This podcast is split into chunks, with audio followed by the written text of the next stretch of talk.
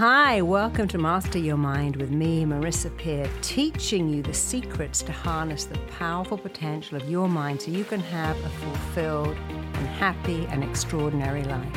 Send your questions or your problems that you'd love me to solve to podcast at marissapeer.com.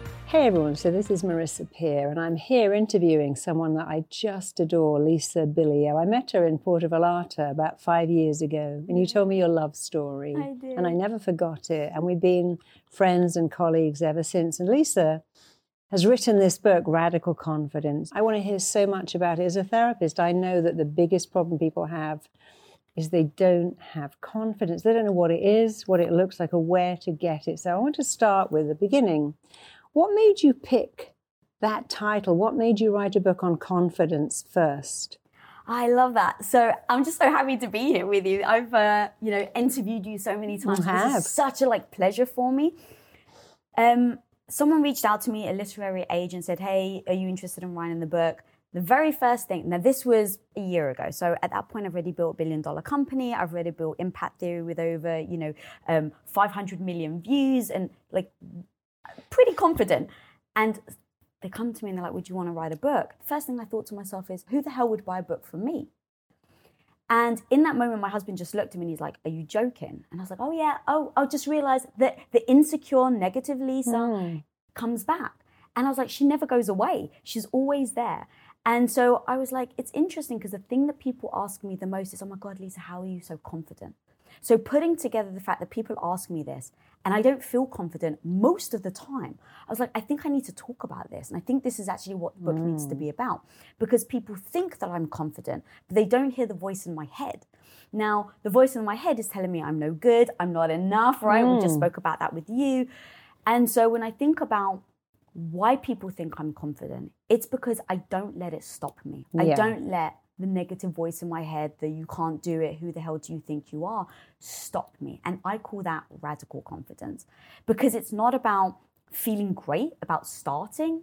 It's about having radical confidence, which means that you just have to start, even if you, you feel the fear, you feel the insecurity, you know that you're actually not necessarily mm. great at it yet, but you still do it anyway. And so that's kind of why I was like, I really need to call this radical confidence because I think we're doing a disservice by telling people, yes, I'm confident and that's how I've achieved everything. It's the fact that I just show up every day, even when I'm scared, um, shitless, scared shitless. I still show up. Um, so yeah, that's really where we started. And you're so right because there are two groups of people. The first group go, "Oh no, I'm too scared," and the second, "I'm, I'm scared, but fuck it, I'm going to do it Right. anyway." So we all have fear, but we have a choice: shall I give up, or shall I feel the fear and just keep going? And I love the fact you said you have that little voice in mm-hmm. your head, and I love the fact that you use swear words because when I'm with clients, I say, "Listen, you've got to say to them, oi, shut the fuck up." It's great therapy. Shut the fuck up. What the fuck do you know? And people say, oh, you swore. But you see, I find swearing, I love the word fuck. It's a maximizer, it's a minimizer, it's an insult, it's a compliment, it's an amplifier. You can put it in front of words and make them better. It's a great extension. I particularly love that you had a title which is called Toughen the Fuck Up. I'm so normally I can't say, oh, you can't swear, but I love it that your whole book is full of profanities, but they're great words. So tell me first about toughen the fuck up because sometimes we have to give people these very simple expressions. Yeah. Tell the boys to fuck off. Say, well, fuck you, I'm going to do it anyway. So let's talk about a middle chapter I love that. toughen the fuck up because I think you had to do that. It, it's funny because yeah, it's toughen the fuck up, buttercup. Yeah. And so that's the the sweet the mm-hmm. sweetness at the end because you're right. A, I, I love harsh language because I mm-hmm. use it as an amplifier, as a way of embodying something. So when I really want to put emphasis, right, it's like body language matters. Mm-hmm. La- you know, how you hold your voice and the tone you mm. use matters. So you, throwing an F bomb really does impact me emotionally, mm. like impact me. It's not even about the other person. Um, and then it's just toughening up because going back to like, I have a negative voice that from childhood was telling me. I mean, I was bullied at school for I had a big nose. I had one of those head braces that wrapped all the way around the head. Um, I was teased. I had a really long, really long Greek name, so it was like Shaga Lamppost. It was actually Charalambos. but the kids tease you. So I felt very insecure. I was put in like a special class for the way that I held my pencil. So it was like they forced me to like hold it in this weird way. And so I was just thought of myself as being dumb, ugly, stupid. And as I got older, I started to realize I was embodying that belief. And when I started to, um, when I was thrust into Quest, so when my husband first came home and he's like, I've got this idea of a business, I'd been a um, stay at home wife, supported wife for eight years. So I was like, okay, babe, yeah, absolutely, let's do it. I'll help him. I'm the good Greek wife.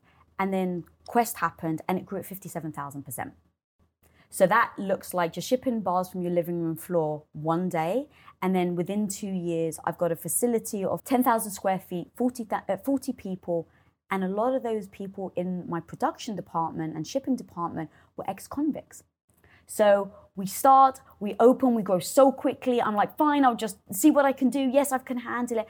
And each stage, it was like, well, you've just got to learn. You've got to learn. Mm. And if I didn't learn, we would have lost the house. So that was where I was like, okay, I don't feel tough, but I just got to keep going. Yeah. So we get a facility, we finally get one that is big enough that we get it in Compton. And so we don't care about where you come from. It really is who you going to show up to be today and who do you mm. want to become tomorrow. And no matter what your background is, whether you're an ex-convict, we don't care. And so we had incredible humans that were, we were working together. But here I am, five foot one, never been a boss before, apart from my two little doggies, shipping from my living room floor, never knowing what it was like to be an entrepreneur, thrust into a business that was just growing so quickly. And now I have an entire department where if we don't ship bars out, if it crumbles, you know, no, we don't get the money. So it was like, okay, I have to be tough. And I was working with guys who are six foot five and they've got teardrop tattoos under their eyes. You think I'm joking, but no, they actually and I do. know what that means. Yeah. Too. And but it wasn't I wasn't scared, but I was like, I can never let them in, even intimidate me or show them, even if they do intimidate me, I can't show them that. And so in those moments I wanted I had to say to myself, what am I trying to achieve? And how do I show up every day? And it was, I didn't know how to be a boss. Okay, well, you can't let that stop you. You have to toughen up, you have mm. to learn. Now, if I get confronted where it's just like a, a, disagreement, I can't show weakness. I have to show that as a leader, as a leader, mm. you have to be freaking strong. Mm. People turn to you. Of course. So I had to, over time, go, I've got an option. Without judgment, I've got an option. Say this is hard and stop because it's too tough. And that's okay. I actually gave myself the permission to say, don't judge yourself if you no longer want to do this because mm. it's just too hard. It's a life you don't want. Or you better fucking toughen the fuck up, buttercup, mm. and learn and show up every day knowing that you can learn, you can get better, yeah, you course. will fail. And so that's where that kind of phrase came from. Um, and so it just became like this motivation of how you show up every day is up to you. Mm. Doesn't mean the results is up to you, right? You've said many times you can't control other people, you can't control a lot of situations, but by golly, I can control that I showed up. Yeah, and period. just showing up is so important because it's like you take the first step and then you take the second, and often you think, I don't know what I'm doing here, but I'll show up, yeah. and it just works out. People say, "How do you know?" I don't. I don't know what I'm doing, but I know that if I turn up and stand, walk on stage or do what I'm doing, it will all work out.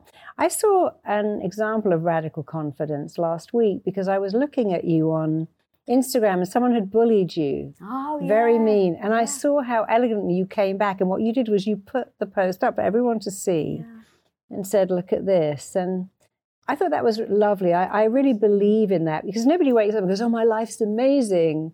I think I'll just go and bully that Lisa Bilyeu today. My life is so great. I'm going to go and troll someone now. And I think it's really important to call out these people who sit at home trying to hurt us. We know that hurt people hurt people, but I want to ask you, what made you do that? Oh, thank because you. Because I loved wow. that. I thought it was, it was such for every girl who's being bullied at school, bullied at home, bullied by their partner. I loved what you did. You didn't go, "Oh, you don't like me." You went, what a shame. Mm. You're unhappy. Let me highlight what you're doing. So tell me, although it's not about the book, but it is about the book yeah. because it's a strategy for dealing with bullies, which we get a lot. So Tell me why you did that. Yeah, then you. Once upon a time, as that little girl, Hmm. I was the one that was crying in the, you know, going home and crying. Hmm. I never wanted a bully to see me upset because I knew that that was more ammo. Mm-hmm. So I was that person that like they would pick on me. I wouldn't show any, you know, um, I wouldn't cry in front of them. I wouldn't push back, but I would go home and cry and feel badly about myself. And over time, over these years, I've realized that you can't control other people, but you can control how you respond to people. And so, hurt people hurt people. And so, if someone is hurting me, I don't want to reciprocate that. And it's for my own sake. It's for hmm. my own sanity. It's for my own mindset. Hmm. I don't want to put that out. I don't want to feel hatred towards somebody. And so, when I felt it as a grown up, I just said, I'm not going to let someone bully me anymore. We all talk about decisions that we just make and choices we make. And I just made a decision.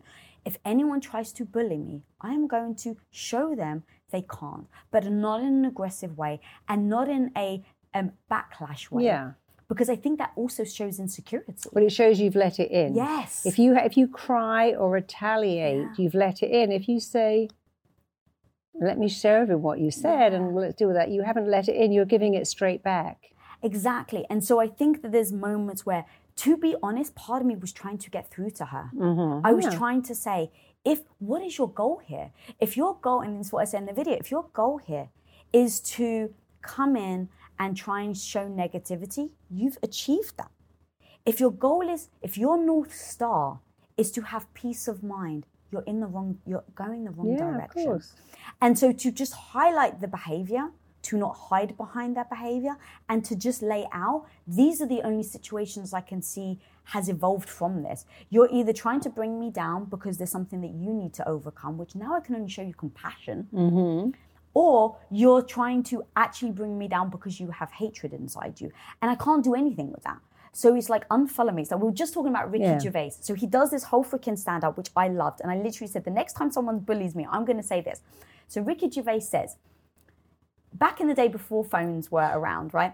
Let's say you're walking down the street and you enter the um, the town center and you see one of those little bulletins that says guitar lessons for sale. And he's like, you know, you pull those little things. And he's like, you wouldn't go up to that advertisement that says guitar lessons for sale, pull the thing, run home, call them. And it's like, but I don't want guitar lessons. It was so funny, Funny. because he's right. You Yeah. don't go to someone else's house and tell them what you mm. don't want. Just don't go to their house. Exactly. And so for me, in those moments, I was like, I get people get triggered by things. And I'm never going to intentionally trying to trigger someone. But if I'm a trigger, please unfollow me for your own sake. Yeah, for your own sake, which is very clever because maybe you didn't know what you did, but you didn't let it in. Mm-hmm. You know, part of confidence is you can choose. You can. I don't have to let it in. I can, but I cannot. And when you hand it back, it's like trying to, trying to serve you a paper. If you don't take it, you Mm. haven't been served. So you very cleverly didn't let it in. And I hope you've talked about that in your book because it's a great gift to say, you can dislike you, me, you can hate me. I don't have to let it in. So I thought that was exquisitely skillful, which is why I remember it. I love the way you actually were trying to help her. What's going on? What do you need? If this is a trigger, unfollow. You know, you don't keep doing, I hate that food, let me keep eating it. That gives me a headache, so I'll eat some more of it. You mm. stop. I actually also did that out of my own insecurity of trying to get people to like me. Yeah. I just accepted not everyone's going to Mm. like you. And so when it comes to you, you're like, yeah, this is, you know, not Yeah. everyone likes you and it's No. not a big deal. It's not about you. It's not But about does it, your worth. yeah. But does it matter? You, you can't worry about people who don't like you to focus on the ones that do. Which brings me to probably my favorite chapter. Validation is for parking. I thought that was so clever. I love one liners and words that make you think twice or three times. So share with us the chapter Validation is for parking. Yeah, it really is about like worth and you, how, where you get your validation from. And I think, at least for me, I was brought up in a very traditional Greek family. So I um, subtly over the years was dripped on that my validation would come from supporting my husband and being a stay home wife and having children. It was told from every single angle. As a kid, my grandmother would come running if I was crying, you know, fall on the floor, scrape my knee, and she'd come over and in her big, thick Greek accent, she'd be like, Oh, you'll be okay by the time you get married. Like everything Yeah. was. Your life's going to be perfect and everything's going to be okay. Like your life is worth getting to the point of marriage. Mm-hmm. So I realized it was part of that that got me stuck in a life for eight years where I was staying at home supporting my husband and I didn't speak up to say what I wanted in life because I was getting validation out of being a good Greek wife, a good Greek daughter. And a lot of, I think, a lot of people hold to that because that's where they get their pride or their self worth. Um, and I noticed that that transition from being the housewife to then I started at um, Quest, we started to build it. And then I started to build, build the validation of being someone that can build a great department. And the department then, I realized, got me stuck again because now I wasn't progressing. I wasn't following my heart. I wasn't following the joy or the love or the, the passion that I had for life. All I was following was, oh, I'm getting, uh, people are giving me the accolades. I'm getting all these pats on the back that I built this department. Well, what if I leave? What if I try something new? What if I now don't get the pats on the back? Now, where am I going to get my validation and my worth from? And it became this whole thing of having to ident- uh, having to look at where you get your validation from. Looking at your identity. I think we all hold to our, to our identity of i'm the person that i'm the person that people can turn to right? So now if you're really busy well now maybe i'm not the person people can turn to. What does that mean about me? Am i going to be less less worthy towards them so I had to really freaking just, you talk about peel the onion, Yeah. right? I had to peel the onion to really say, where do I get my validation from? Why do I believe that? And now, how can I take ownership over it? Then now I'm getting my validation in the pursuit of something. And so I started to reframe the way that I would see things. I get my worth in the pursuit that I'm the person that goes after the thing that pulls my heartstrings. Hmm. And now I've just changed the framing, changed the way that I see it so that I'm not always chasing something, that I'm going towards passion and desire, and the validation and my identity is built along the way. And of course, you created Women of Impact, and every woman you have on there is a tough woman, a strong woman, a role model. So obviously that's helped. But what about the next chapter, which I love, which is make your negative voice your bitch and your best friend forever? Tell me how you made your negative voice your bitch and indeed your best friend forever. And why would you make your negative voice your best friend forever? Oh god, I just love you saying the title. To be honest, um, so going to the negative voice again, very mean, very uh, cruel, and you listen to like inst- you know you read Instagram posts, you listen to quotes, you listen to you know you read book, and a lot of the messaging out there at the time was love yourself, just love yourself, be kind to yourself.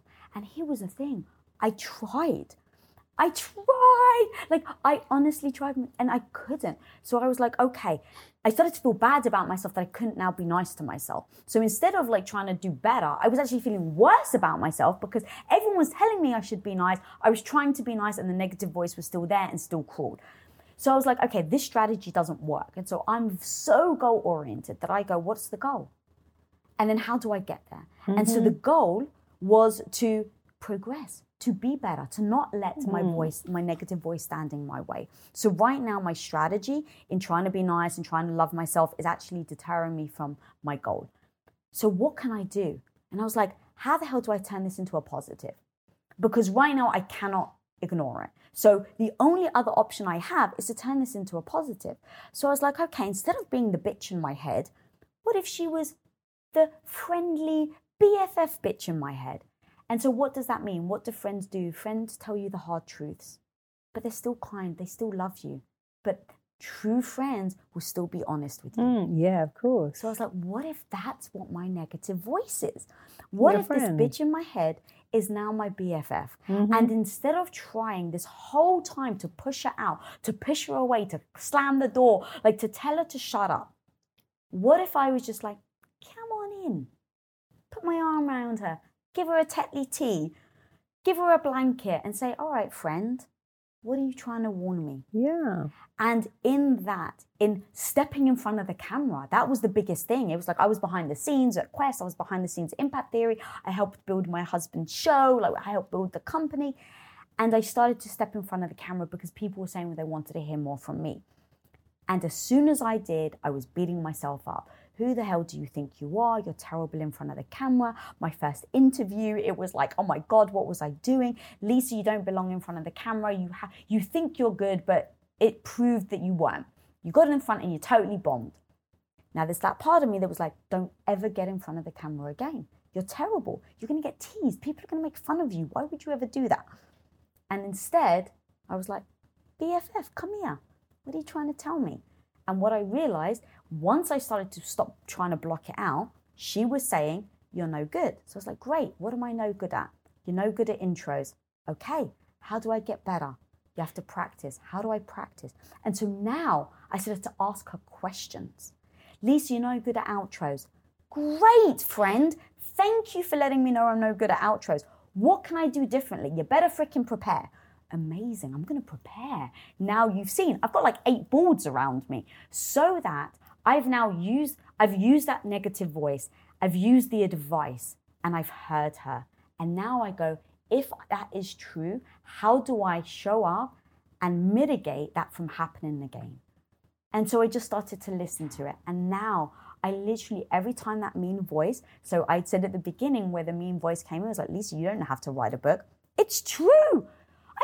How to write a book. Why the hell would I enter that and go, I got this shit down pat? That's bullshit. Let's face it, I've never written a book before. So to expect me to have this incredible confidence to be like, I can write a book is false, but I can have the radical confidence to learn. And that was where the two comes in with the radical confidence, with not knowing how to do something, and say, learn along the way. And at least at the end, if I've learned how to and it tanks, I did the best I could.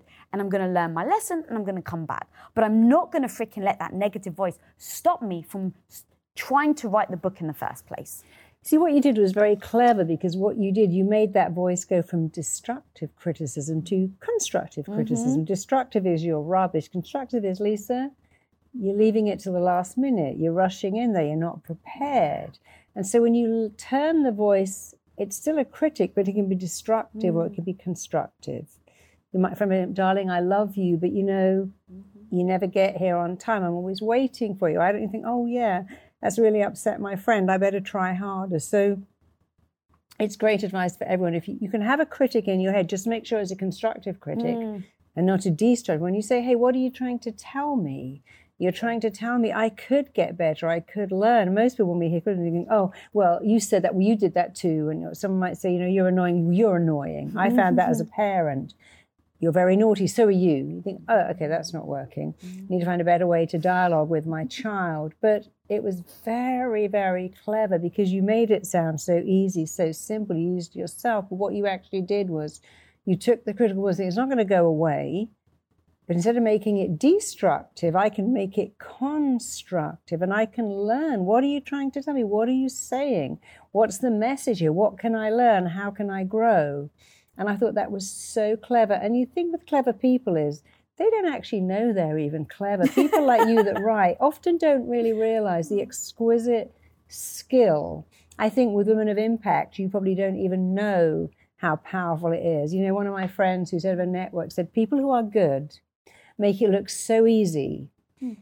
And then everyone said, I can do that too, but they can't. As I said before, very few people can actually get a book, take it to market, and make it sell. But I want to go on to your next chapter because I love the title even more. Yeah. Get off the couch and put your bad bitch boots on. Yeah, buddy. so clever because it's it's like I think oh I want to know what that is. You know when you go to oh that looks good. I, I got to order that. It's so enticing. Aww. I think you're very clever. You have a gift for making each chapter what we call a page turner. This is a page as a book. I, I got to turn the page and see what does that mean. Get off the couch and put your bad bitch boots on. So tell me about bad bitch boots and why we should put them on. I fucking love you, Um, thank you. Coming from you, that is a huge compliment and honor. So I just want to say thank you for that. Everything that I talk about is literally the the things that I've done because I don't think of myself as necessarily being the expert. And I'm just like, even if I read things and I listen to things, what are the things I'm actually going to do in order to get out of my own head? And motivation is a big thing. It's like, how do you stay motivated? How do you believe in yourself? And how do you show up every day when you feel like total crap? You feel like a bag of nerves, but yet I still show up. So, first of all, so with radical confidence, it's people was like, I want confidence. Like, let's say a speaking gig, right? You speak on stage. And in fact, the first time I ever saw you, I was way behind the scenes, never been on stage before, never did a show. And I saw you speaking on stage. And I was like, oh my God, the confidence. I was like, she just, like, it's like coming out of your pores. But now I don't know if you've always been confident on stage, and I don't know if you are. But I look at you and go, that's confidence. So uh, you take it in and you go, I want that. And so you think that your internal has to um, mirror the external of what you see other people, but it's not true. No. So I go, okay, she's on stage. Well, do you want to get on stage? Yes or no? That is the end goal, not the confidence to get on stage. Mm. So when hmm. people say to me, Lisa, I want the confidence, the very first thing actually I say to them is, what do you want the confidence in? Mm. Because you think that you want confidence and your life's going to be great. But actually, you never just stop at confidence. Most everyone wants confidence to do something. Mm. You want confidence to step on stage. You want confidence to tell your husband you're no longer happy in your marriage. You want confidence to tell your boss you think you deserve a pay rise. You want confidence to tell your parents I don't want to study this anymore. But you don't just want confidence in and of itself. So back to the get off the couch and put your bad bitch boots on. I got offered a, it came from, I got offered a um, speaking gig, TEDx. Never been on stage before in my life, ever. And so I, I said yes, and then I just was scared shitless. And I was like, who the hell do I think I am? Uh, you know, the imposter syndrome comes in, the negative voice comes back, and everything. And it's like, how do I get myself motivated? And how do I have the confidence enough to get up and actually do it? So I was like, what are the tools I can use to do it? Because I can't get out of my own head. So first of all, I was like, what are the things that I can embody to give me the confidence to just do it in the first place? So my hair is just like a my hair, my jewelry, and my clothes is like me suiting up. It's like sure. putting on my cape. Mm. It gives me the confidence. My bad bitch boots, I put them on, I zip them up. Like even just hearing now, yeah, the sound of it zip. Mm.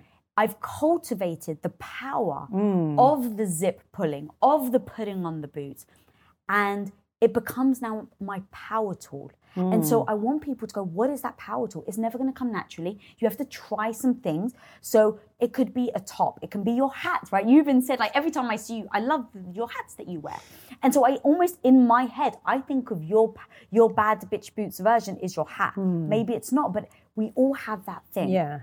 And we have to learn to see what that is. And that's so true because if you get up in the morning and put on a power suit, if I put on a suit and heels, yes. feel like a businesswoman. Then when I put on my leggings and I'm going paddleboarding, I, I feel like I'm exercising. And if I put on a little negligee, I might feel like I'm hanging out with my husband. so we do actually dress the part. And but describe the bad bitch boots. I imagine them a bit like Dr. Martens. What are they like? No, they're literally knee high boots, mm-hmm. very tight, black mm. leather. The heel is clunky because I love, I feel mm. sexy. And here's actually yeah. the nuance I feel sexy in thin heels. Like your heels right now are so fucking sexy, homie. They are so sexy. So if I'm going on a date or if mm. I want to like have like a bit of yeah. suave, like suave to me, I'll put on something yeah. like that. But if I want to feel confident, the heel must be thicker. Yeah. Because when I walk, it yeah, gives my posture a certain yeah. thing. It has like a beat mm. to it. Um, music. Literally, when I, I talk about a hype song, like what is that song that you can listen to that you know like WrestleMania like what would yeah. you put like your leotard on and yeah. go on like WrestleMania yeah. be like I've got this like think about as you're mm. going through mm. that tunnel yeah. what you would want people to chant what you'd want that song to be because before I got on the TEDx stage, I put on my bad bitch boots, I put on superwoman underwear. No one else saw it. No one saw but it. You felt it. But I felt it mm-hmm. because the nerves, I had to pee like 30 times before going on stage. Obviously, I didn't actually pee. But it's the every- adrenaline. Yeah. So what am I doing? I'm subtly reminding myself as I look at my Mm. one, my superwoman knickers. I'm like, all right, you're a superwoman. I wear. I've actually got um, Batgirl on today, but I wear Wonder Woman necklace Mm-hmm. because when I look in the mirror, right beneath my eyes is a logo. Of course. And this logo, over time, represents to me personal power.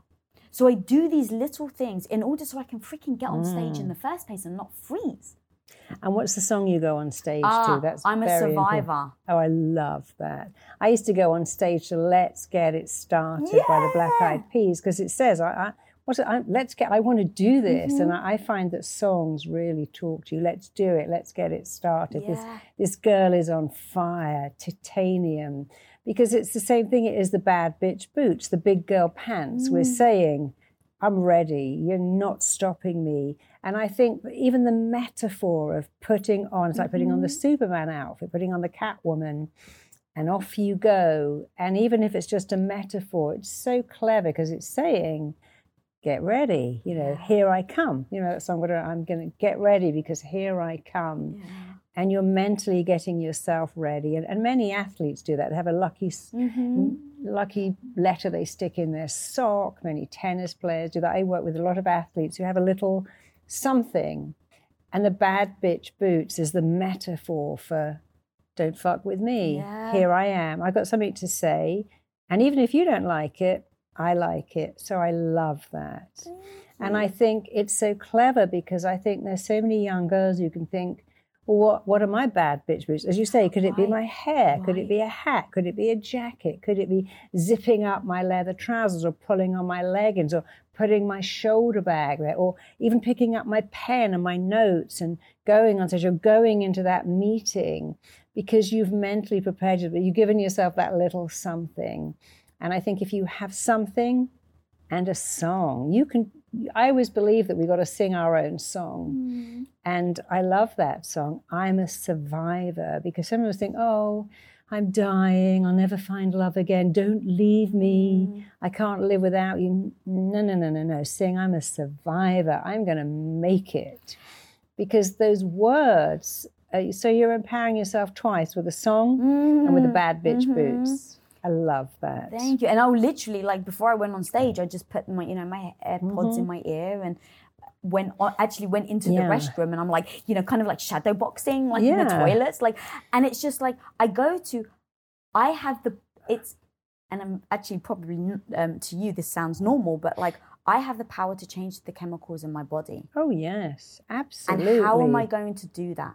Do I listen to sad music and make myself feel shitty and tell myself that I'm no, you know, like you put on like your unflattering things, the things that don't make you feel Yeah. good? Or am I going to go, okay, I recognize I don't feel confident, but I don't need confidence to go on stage. I just need the radical confidence. How the hell do I get radical confidence? Let me try a bunch of stuff and see what fits for me. And what music fits for me. Yeah.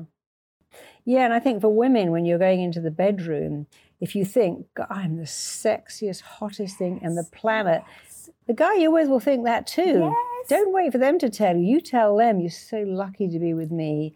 I'm so sexy. I'm so hot. You think, really? Yes, really. Mm-hmm. Because don't wait for someone else to fill you up with those words. Do it yourself. or we and- do the opposite, right? Yeah. Where we like self deprecate.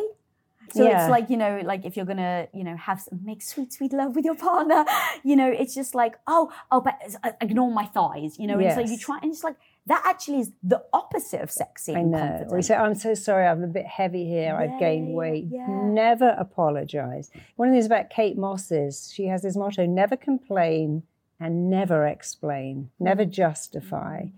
And I think that's a great motto. Don't ever say, oh, yes, you know, I've got big feet, or oh, I, I don't look my best, I've gained 10 pounds. Don't ever do mm. that. Don't ever diminish who you are. If anything, big up yourself because confidence is really sexy. The bad bitch boots.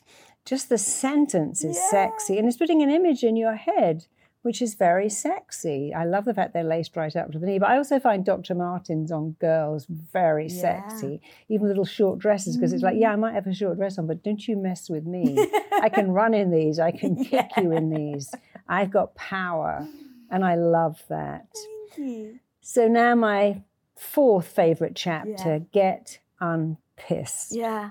So clever. But it's so clever because it, it's like having a little appetizer going, I want more now. You've given me one little bit of candy. I need the whole packet. Tell us about Get Unpissed. Yeah, it's get unpissed and gain emotional sobriety. Mm. So, emotional sobriety, actually, my husband coined the phrase, and I just loved it because it was such a beautiful metaphor for. You know, everyone, you know, you've had a drink, you've had a cocktail, you get giggly, and then you have a little too many, and you wake up the next day and you're like, oh God, I shouldn't have said that. Oh my God, I can't believe I did that.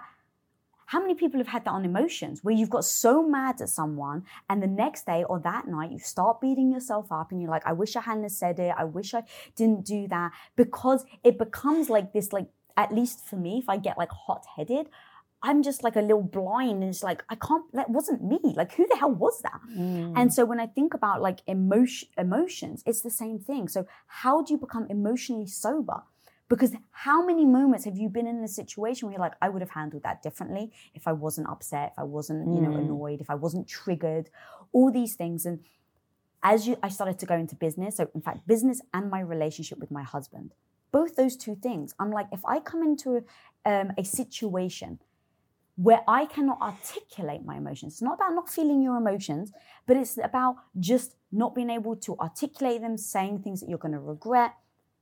So, how in those moments that I'm feeling overwhelmed with emotion, where maybe I'm upset, I'm pissed, I'm embarrassed, I'm ashamed, right? All the emotions that we feel.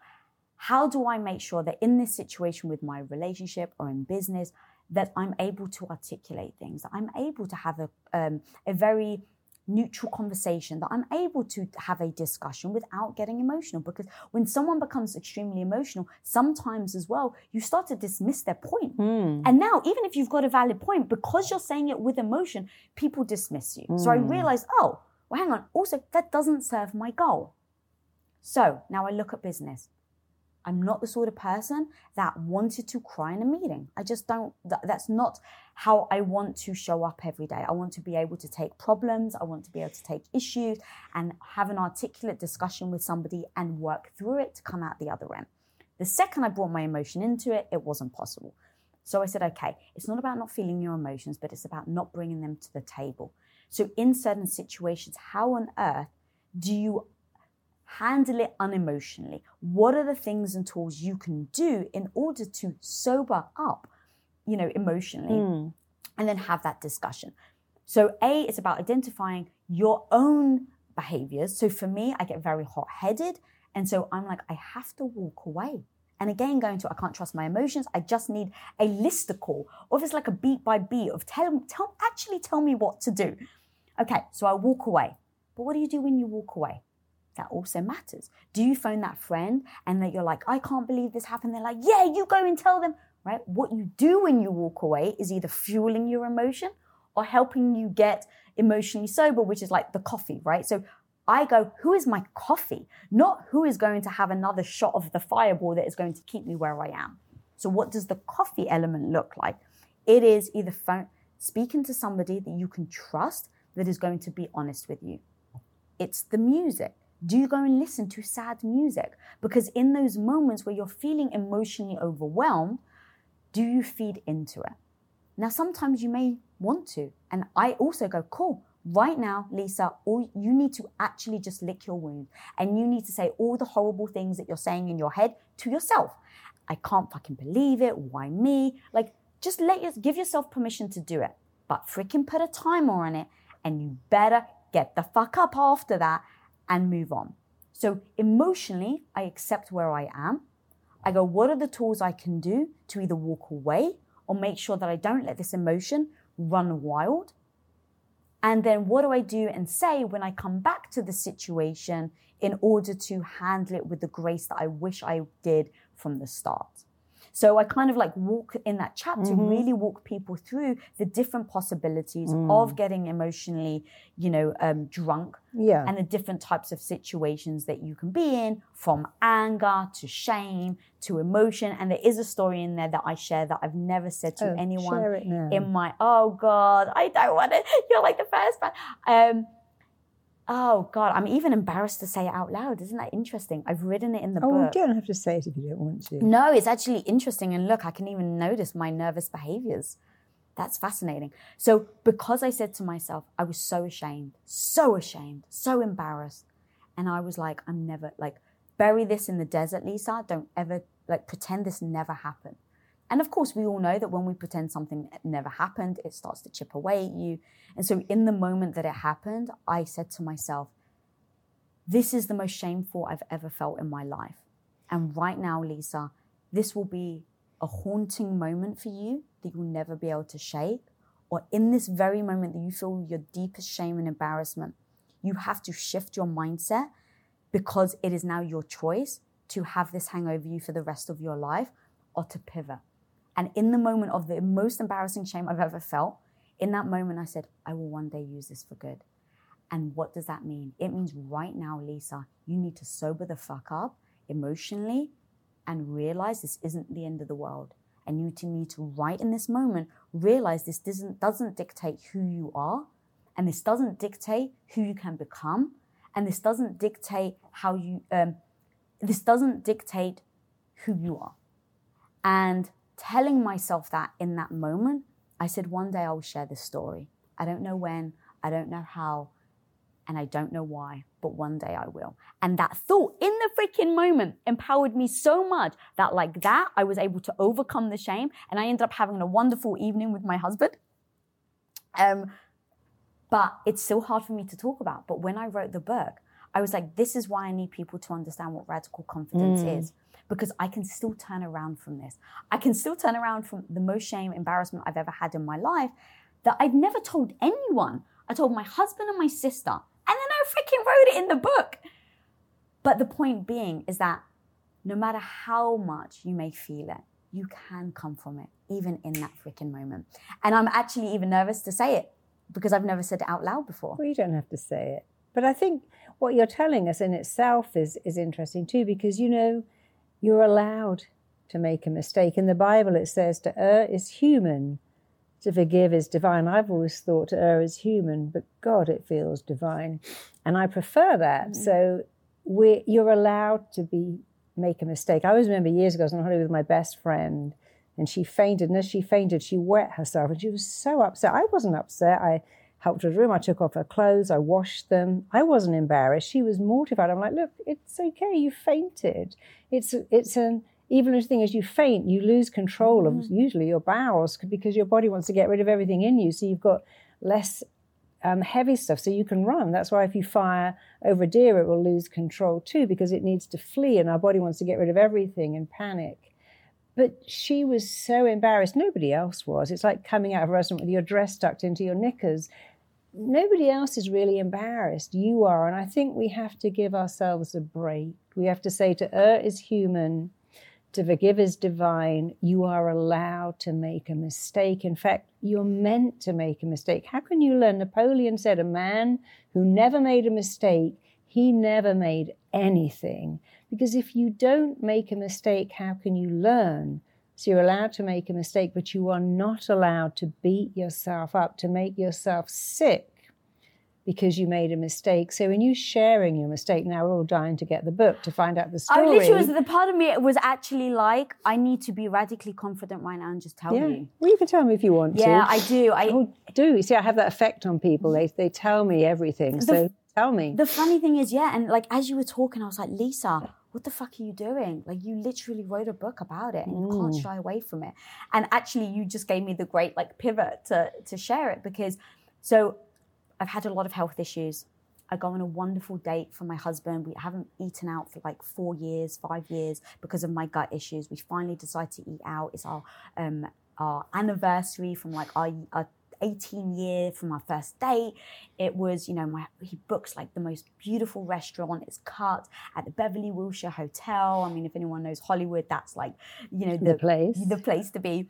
And so he was so sweet, and he like he does. My husband, he's not pretentious at all, like never ever. But he was the first time he used his name, and he's like, "I want to get the perfect table. I'm going to tell them all your health issues, babe. I'm going to tell them all the ingredients. You never have to worry." I mean, it was like I was so excited, and I put my bad bitch boots, and I got my sexy shorts on, and we go like to this um, this dinner, and I was so excited, and we sit down, and like my stomach's starting to like make really like upset noises because I've had such bad gut issues.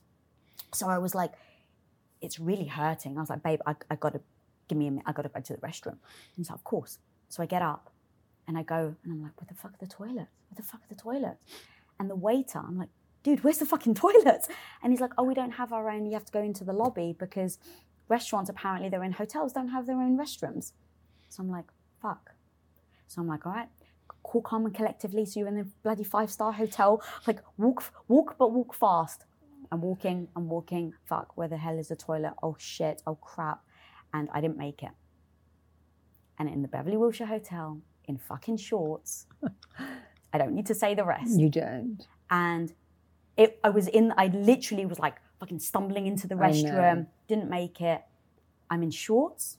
I don't have my phone on me because I jumped out of the table and I don't have a sweater on. I've got a tank top on. What the fuck do I do? I was mortified, embarrassed. The first time I got dressed up in so long, I hadn't felt so sexy in a long time. I thought I was finally over it. I had the identity that I'd got through it. I'm this, you know, sexy. I'm going to have this awesome, beautiful, romantic night with my husband. I built a fucking billion dollar company. And I fucking shit myself in the toilet of the Beverly Wilshire Hotel. I'm never going to tell anyone this story.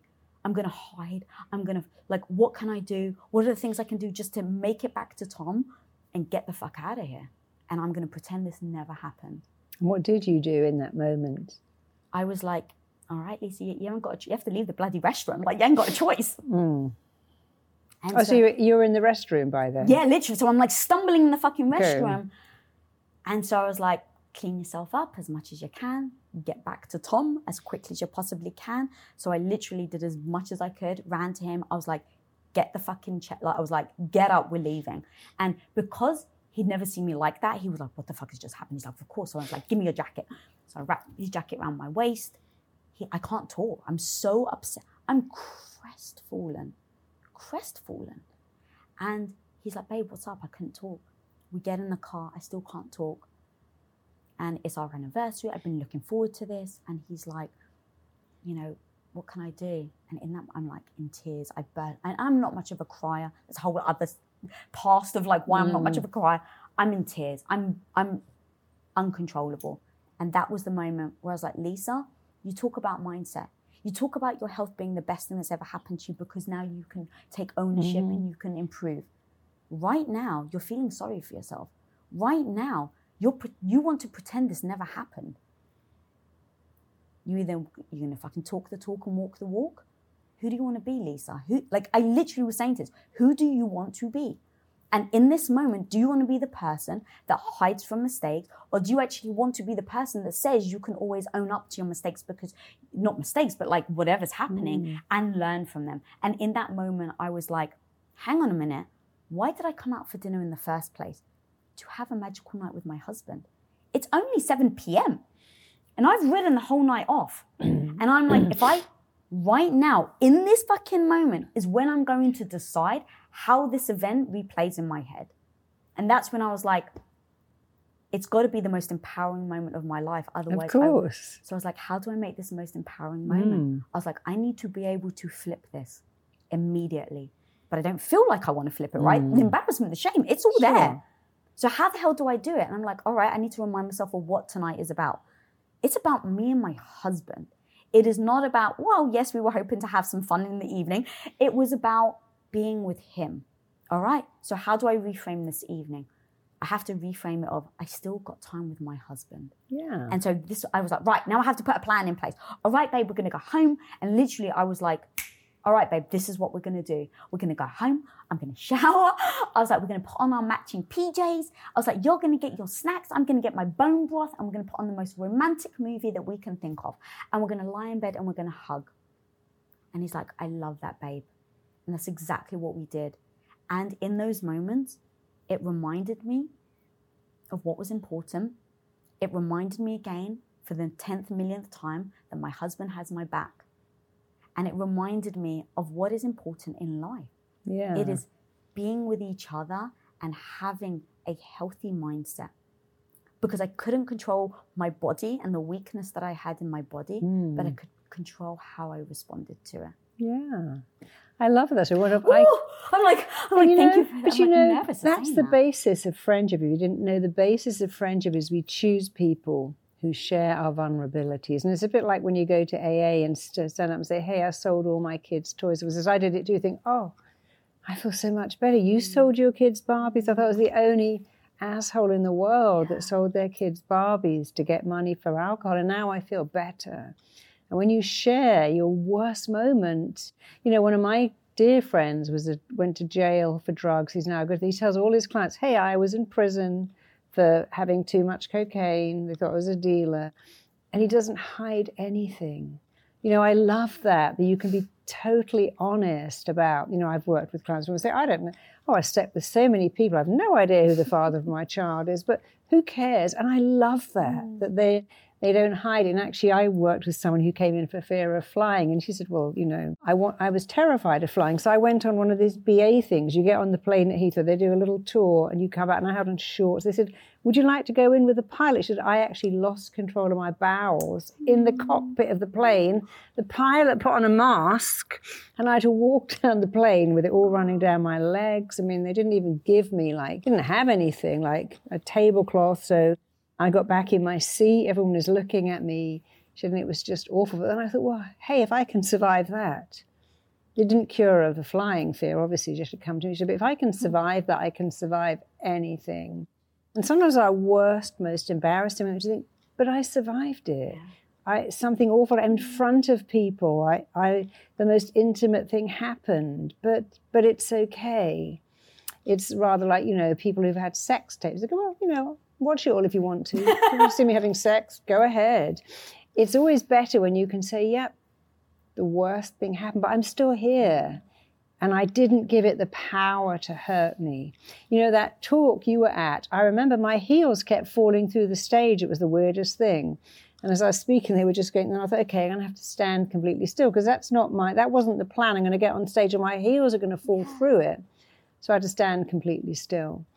But, you know, these things make make us prepared. You think, well, the worst that could happen has happened in the Beverly Wilshire Hotel. What else can happen that's bad? And you showed a vulnerability in sharing that hugely. But in sharing your vulnerability, you gave everyone permission to share theirs. And that's actually an extraordinary gift that you probably, again, don't even know you have. You think, wow, Lisa can talk about that on air. So I can talk about things. I remember years ago being in a tennis match and I sat on my boyfriend's knee. And I got up and I'd bled all over him.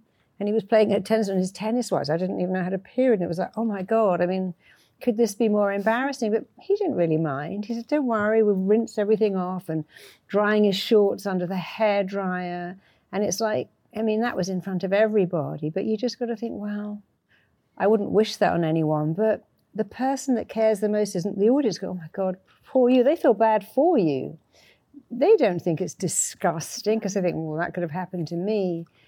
We feel the shame and the blame and the guilt. But when we can just share it, yeah, I sat on my boyfriend's knee at tennis tournament in his whites and I bled all over him. And then I got up and went, oh, you know, I was actually doing a yoga class and the, the trainer was leaning over and that happened to her. She was bleeding all through her leotard and I had no idea.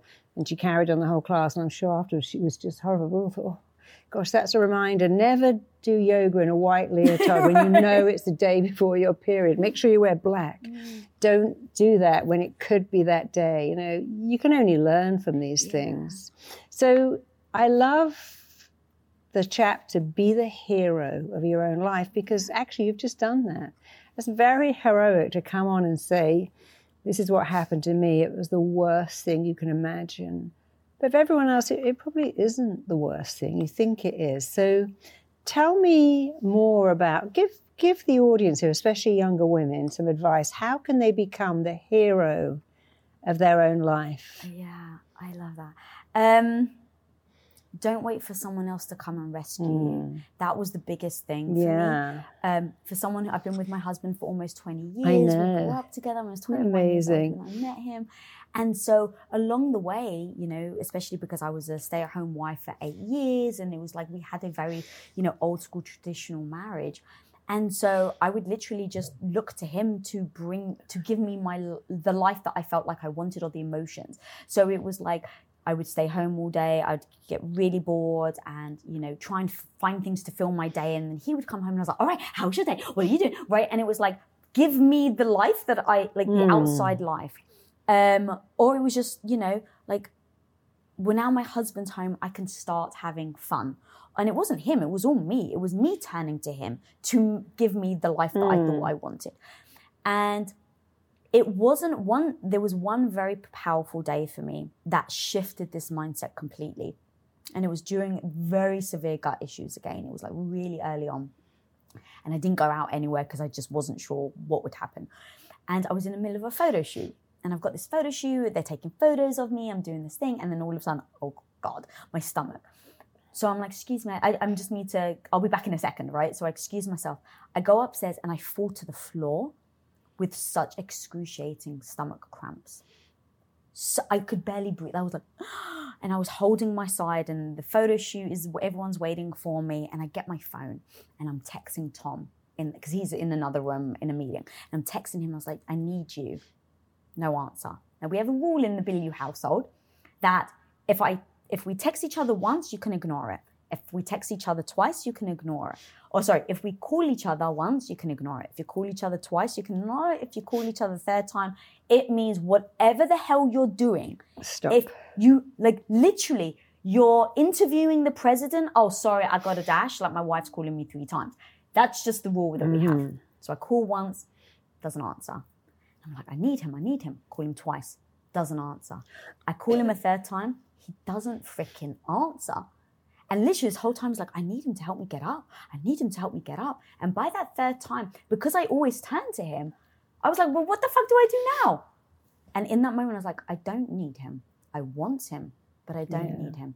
Lisa, get the fuck up. Be your own hero. Stop fucking waiting. Sorry for swearing, but like that's the aggression, Mm. but right? the, but the, I want you, but I don't need you. I wrote about that in my book. I miss you, but I don't need you. It's like that. I need you. No, I think I need you. I miss you, but I don't Mm-hmm. need you because needing is very needy, and that was probably very good for you because it made you do it yourself, a thousand percent. DIY. Yeah, and then that, that idea then started to um, infiltrate in the most beautiful mm. way every area of my life. So with my health, I was going to doctors. The doctor's going to fix me, right? The doctor's mm. going to give me a pill. It's somebody else. I need someone else to fix me. I need someone else to get me mm. up off the floor. And with the doctors, with my health, for over a year, I kept going to doctors. I need you to fix me. I need this. And eventually, when I realized that my own digestive issues were all my own doing. It mm-hmm. was 10, 20 years of having a very poor mindset um, about mm. food, not looking at food in a healthy way, being very controlling, taking, getting sick, taking too much antibiotics. Once I realized, oh, it was me that did this to myself. It was the most wonderful. Yeah, because if you did it, you can fix it. That's that's the magic. Is if I created it, I can. If my mind is powerful enough to give me a symptom, then oh boy, it's powerful enough to get rid of it too. Yeah. And so at that moment was then that flip of, oh, I was waiting for the doctor to give me a pill. Actually, if it's all my own doing, and if I am my own hero, I have to save myself. Yeah. What does saving myself look like? Take responsibility. What does that look like? All right, Lisa, when you eat this, how does it feel? When you do this, how does it feel? Because I would listen to the doctors. The doctors would give me, let's say, dietary um, example, like um, this is what you need to eat. Even though my gut and my mind was like, that's like, you know, when you have that like spidey senses, where it's like that doesn't feel right. I would ignore my gut issue. I would ignore my my gut literally and be like, all right, well, the doctor told me. The doctor must know better than I do. So I was always even giving over my power to someone else and not listening to myself. And you talk about the power of thought. What is that doing to me on every aspect where I'm giving over my own health to someone else and ignoring what my gut is telling me I should be listening Mm. to? And you know, that's so important because when I used to tell my little daughter fairy stories, I noticed that the princess was always saved, Rapunzel was saved. Mm. And so when you, the end and Snow White was kissed by the handsome prince, I'd always change the ending to the, well, so I said, actually, I want to be an artist. I'm going to do my own thing, thanks. And I would sometimes change the, I'm going to be an artist. Thanks for offering to whisk me away to your castle, but I don't want to live in a castle. I like shopping and hanging out with my girlfriend. So I would always change the ending a bit. Oh, thank you so much, Prince Charming. But and actually, she just made a T-shirt, and it says, "This princess saves herself." Yeah. And I notice now that when she's with her little sister from a different um, mum, same dad, she's also doing the same thing. They don't have, and the poor Snow White was all on mm. her own, and then the handsome prince came along and kissed her and made her better. It's like the handsome prince goes, "Hey, I've got it myself. You know, I- I'm great. I'm Miss Independence. I- I'm living here with the seven dwarfs. I've got seven guys here. I don't need you." and it was always very important to change the narrative of girls being saved Yeah, yeah. and then living happily ever after. Like, what is that anyway? Because you don't get married and live happily ever after. And often it's, I love that song, Miss Independence. That's why I mm. love it. I've got it. You know, we we like that. We don't want to hear about, oh, rescue me. I can't be without you. So that was probably a great gift for you that Tom didn't answer the phone. You were thinking, I need him. You think, actually, I don't need him. I've got this. You know, when, when little children, I you, you, let me say, I can do it. I can do it myself. They're, I can do it myself. When they're little, I can put my coat on. I, I can feed myself. And then we keep doing it for them. And it's such a bad move for girls to have this belief that you're going to be saved. Saved from what? What? Mm. Saved from yourself? Yourself is fantastic. You don't need anyone to save you. And I know myself that my husband, I mean, he's so techie, but it's almost disabling because it's like, well, I, he'll do all of that. And I have to say, don't keep doing it for me because now I have no idea. I went to visit a client once who said, I, I'm so sorry, I can't make any tea. My maid isn't here. I don't know how to make tea. What do you mean? I don't know how to boil a kettle. And um, I see that with a lot of my very wealthy clients, they're utterly disabled because they can't do anything for themselves. And when you can say, I can do it all by myself, it's a great thing. Do you find this actually? Um, because like with Tom, there's this like fine line where it's like, oh, I know I can do it, but I still want him to do it. And Yeah. no, over the years of going, no, no, no, I'm fully capable, but I still want him to do it. I'm actually very comfortable in doing it. Oh, like yeah. I'm not necessarily that person that was like, I need to do it all myself. Mm. Um, so for instance, like a couple of weeks, a couple of months ago, I was having really, it was one of those work days, right? Where it's like, you just got things flying at you left, right, and center, and you got all this stuff. And it's like, it was just go, go, go, go, go. And I could feel myself really hot. And it's like, "Ah." and by the end of the day, I was just like, in, I, I needed to eat, but I know that my gut issues, I should never eat when I'm that stressed or that wound up. And so I was like, you know what? I really want a hug from my husband. And it wasn't that I could have done other things. And it wasn't like, I was like, I want it. Yeah, but wanting it is different to Exactly. needing it. Yeah. And so, but knowing the difference and kind of, Mm. it allowed me to, like, I still want to be able to rely on my husband. I still want him to be able to rely on me. But that, so there is that difference and that nuance between. Yeah. But it's different. Like if my if my husband said to me one day, he said, um, "Darling, you never have to speak to a contractor again in your whole life." I'm like, "Oh my god, that's like foreplay." Right, right. To speak to a. con- I do it, and I'm like, "Oh my god, that's like foreplay." You you do that, but I could speak to the contractors. I could deal with them. Yeah.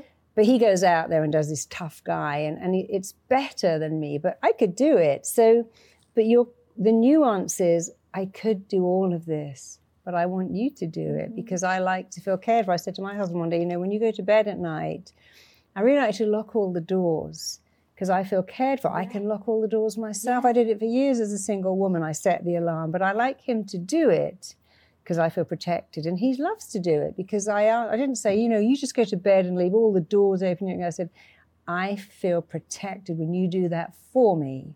I'm not incapable, mm. but I think in a relationship, whatever your sexuality is, it's very important to say, "Hey, I could get into bed with a little toy and please myself all night long."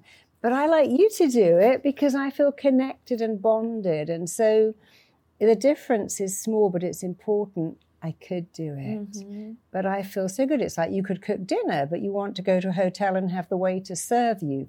You could get out a sewing machine and make your own clothes, but why would you? I could do my own gardening and washing and everything, but I don't really want to. But I know if I had to, I can do all of that. Mm. And when you can do it yourself, it's very empowering. So I'm going to ask you one more question because I, I, don't want to run out of time before I ask you my second question, which is really important. But tell me about betting on yourself. Yeah, I just think, I mean, going, growing up Greek Orthodox and kind of settling into a life that I didn't want. Um, I had like dream. I wanted to be a movie director. Like I had like all these dreams, and I found myself being in a situation that I wasn't making me happy. And so I was looking at, you know, the life that I had. I love my husband more than life. It's like literally I would give up every like burn the business to the ground because I'm not conflicted on what my priorities are. My husband is my number one. Even though he's my number one, I knew that I have to rely on myself. Mm, you have to be your number one. I have to, yeah. Put your own mask on first. Yes, exactly. exactly. And so when Tom was just miserable, he was just chasing money. I was supporting him at home. Neither of us were happy. Like literally, we're like, okay, we're going to go down this path. We're going to live this life. We're going to make enough money so we can make movies. Eight years later, we're still not making movies. He's now just chasing money. I'm, you know, staying at home, kind of almost like giving up on my dreams and my goals. And we were just living a life that we weren't happy with. And so I eventually said to him, babe, like, we choose this life. And so do we really want this life. Like we didn't, you know, we we can't just keep perpetually going with emotion. And so what life do we actually want? And I said, I I need my husband back. I don't give a shit about money. I don't give a shit about any this mm. house. I just need my husband back. And so that's my north star. How the hell are we going to get? I need you back. I need your personality you back. connection. Yeah, yeah, we need the connection. So we said, okay, let's just like let's just roll the dice right? Like all these things that we thought were, mm. well, you buy the house and you pay the mortgage and you do this and you do that. And it's like, we came on this path and we got married and we came to America and we were going to make movies. And it's like, well, who the freaking is right? Who's writing your script? Yeah, write you, your own script. Write your own script. Write your own like, script. roll the freaking dice and mm-hmm. just bet on yourself. And it doesn't yeah. mean you're always going to win or your hand's going to, yeah, you know. Because you've got to take a breath and think, what makes my, why am I doing this? It's like people who say, I've got a baby and I'm going to work to get the money. When I, my little girl, one day I was writing a book, I said, Baby, I'm writing this. She goes, But mummy, I don't want you to write. I just want my mummy to spend time there. And I thought, Yes, yeah, she's right. I'm writing a book so she can go to private school and we can have great holidays. But she just wants me to be present with her. That's all children ever want, and be present mm-hmm. with me with your partner, put your phone down, be present with me. And we're so busy chasing the dream to have the house, to have the car, to have the status, and we forget that what we want is to be present with people that we love. And you're right, bet on yourself, but take a minute and say, you know, what, what makes my heart sing? What, why am I doing this? I'm, I'm doing all of this you know, my husband said, was telling me a year ago what we could do with our business. I said, but we're just doing that to make so much, to leave it to our kids. And is that going to do them any good at all? Mm-hmm. Probably not. They, they don't need all of that wealth. You've got to really think, why am I doing this? What am I doing it for? So I love that bet on yourself. But I love the song. You reminded me of something. Now, I was in London and I was teaching my school, and I love teaching. And I suddenly got a phone call to say that my mother was really ill. She'd been burgled. It was a terrible thing, and she'd got rushed to hospital. And I, I, would never actually left my school, but I said, well, I, I just leave the school. So I just got in the car and I drove. My sister was also running my school. We both went to my mother's bedside, and actually the school was fine. And amazingly, she died that night. It was terribly sad. And the next day, I was thinking, oh my God, how am I going to teach my school? But I remember singing this song by ABBA, Super Trooper. The show must go on. And I, I would sing that song in my head over and over again Super Trooper, Super Trooper. And I remember walking to the door and thinking, okay, sing the song, get yourself together. And I would sing the song and go in. And now I still play that song because I really believe that radical confidence comes from What's the message in your head? For me, it was you're a super trooper. Your mum doesn't want you sitting on the. What's the point of crying? You can cry when you go home. You can cry every night, but you can't cry. These people have flown from all over the world to be taught by you, and you've got to stand up and put your big girl pants on, your big bitch boots. you've got to stand up and teach. They've, they've come from Australia and New Zealand. And so that was my radical confidence, super trooper. The show must go on. Just put on your big girl pants and do it. So I think you've you've spun a wonderful story for your audience with all these Mm. exciting titles and messages and you're so authentic and so willing to share your Mm-hmm. deepest vulnerability because it makes you stronger. But I got to ask you one more question because I know how do you write a book? You know, I started by saying I think it's 18% of people ever get to I think 90% of people want to write a book, 18% actually get it done, but they do not get it published. And then how do you get it to sell? It's a whole process. So and I've taken a lot of your time, but tell me how you personally sat down and wrote a book. Yeah, eh, thank you. It's one of these um, because I spent eight years of my life doing something that didn't make me happy. It didn't fulfill me. I swore that I would never do something again for someone else if it didn't fill my heart up. hmm Didn't make your heart sing. It didn't, yeah. So when I was approached to write a book, I just had to ask myself, is this something that's interesting? And will it make my heart sing? And is it part of my North Star? Because I'm so, again, goal oriented. Mm. So I go, "Eh, okay, reminder, what is that goal? For me, it really is to impact a 14 year old girl so that she never has to live That's your audience. 20 years Mm. unwiring the negative mindset that I've had to do. Yeah, I love That- that. That's my North Star. Everything I do is in line with my So when you were sitting down to write, were you thinking about those 14 year old girls and your message? when I was sitting down to write it, well, so that was the like, okay, that was the yes. Mm-hmm. So I had over here, at least you have no idea how to write a book. Who the hell's going to buy a book from you? What if you don't sell any copies? All the negative thoughts over here. And then I remembered what I do, what sing makes my heart sing to impact a 14 year old. So I just go, which one's more important? Which one outweighs the other with no judgment? yeah. Because let me tell you, if I said to myself, you know what, writing a book scares me so much, it's not the life that I want. I don't want to live the next year of my life in anxiety, in not knowing what I'm doing. There's no judgment there. Like, I literally gave myself the permission to be like, you have every right to live the life you want, Lisa. And if not writing a book is the life you want, then don't write it. So I processed it and I said, okay, I have no idea what I'm doing. What if I don't sell any books over here? And then over here, how powerful is affecting the 14 year old girl? Is that more powerful than the fear of writing a book? I was like, fuck yes, it's more powerful than the fear of writing a book. So that was a decision to write it. Then the next thing was phone people you know that write books and ask, what am I in for? So I do And my they research now. It basically was it'll be an entire year of your life. hmm The rest of your business is going to go to the wayside. You need to think ahead and then you need to think about planning. You need to think about what that goal is, who's your who you're marketing to. So I literally would write all these notes about like, okay, this is the process. And I was like, okay, now how do I approach it in a schedule because of my health? I have Sure. to protect my of health. course. So it was establishing what the next year is going to look like and then talking to my team and having my team saying, okay, guys, this is how much I'm going to be available through the first three months. This is where I'm going to be available for this time. I'm not going to be available for two months. So you're going to have to be on your own. Mm. And then really laying out my schedule. So that's all very logistical because I've got the mm. logistic brain in me. Then it was to sit down and write it. I had an incredible ghostwriter. So she just helped guide me into the knowledge of writing a book. And then I was like, this is what is important for me to say. And then it's the stepping stones. So it was like, this is my life. This is where I started. This is how I ended. And the most amazing thing about writing the book was it was the most ther- therapeutic thing I've Oh, ever yeah. done. I thought you'd say that because I know when I, when I write, I think writing is like drawing a picture. People say, well, I've got to start at the beginning, finish at the end. You can start in the middle. Mm-hmm. You can start anywhere. When you draw a picture, you often start with a little tree, then you do a house, and then it all fills itself in. And I think if you want to write, you can start anywhere because the book will take on a life of its own. I'm currently writing a new book about why nature wants you to binge on sugar, why it wants you to hmm. be fat, why it's not your fault.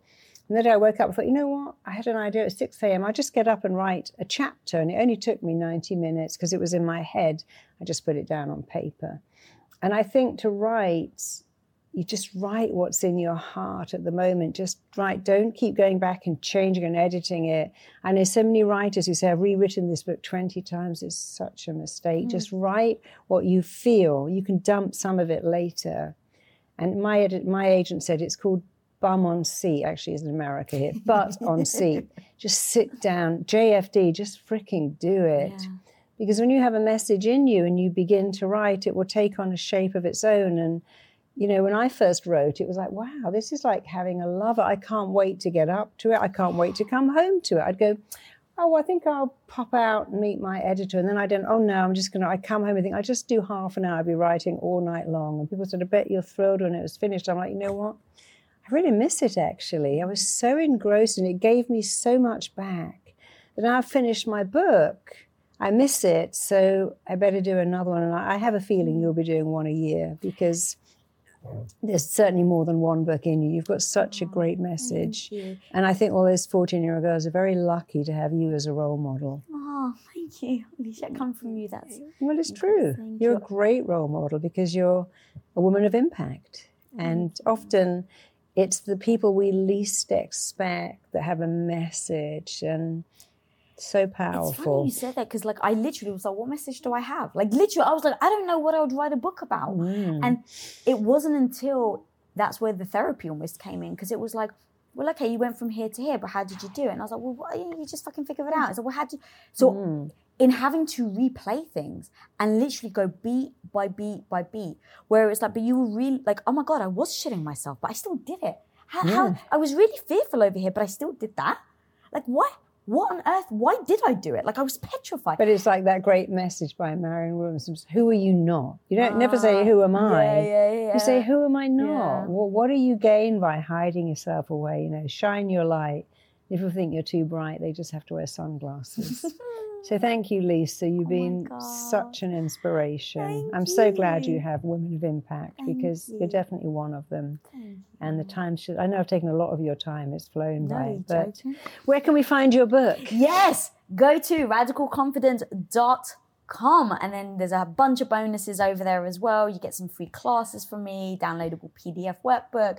Um, it's going to be a lot of fun, but yeah, radicalconfidence.com. But it's in bookstores Oh, too. it's it? everywhere. Yeah, go to. Amazon. Target is having Isn't it. that Uh, exciting? Barnes and Noble. It's weird.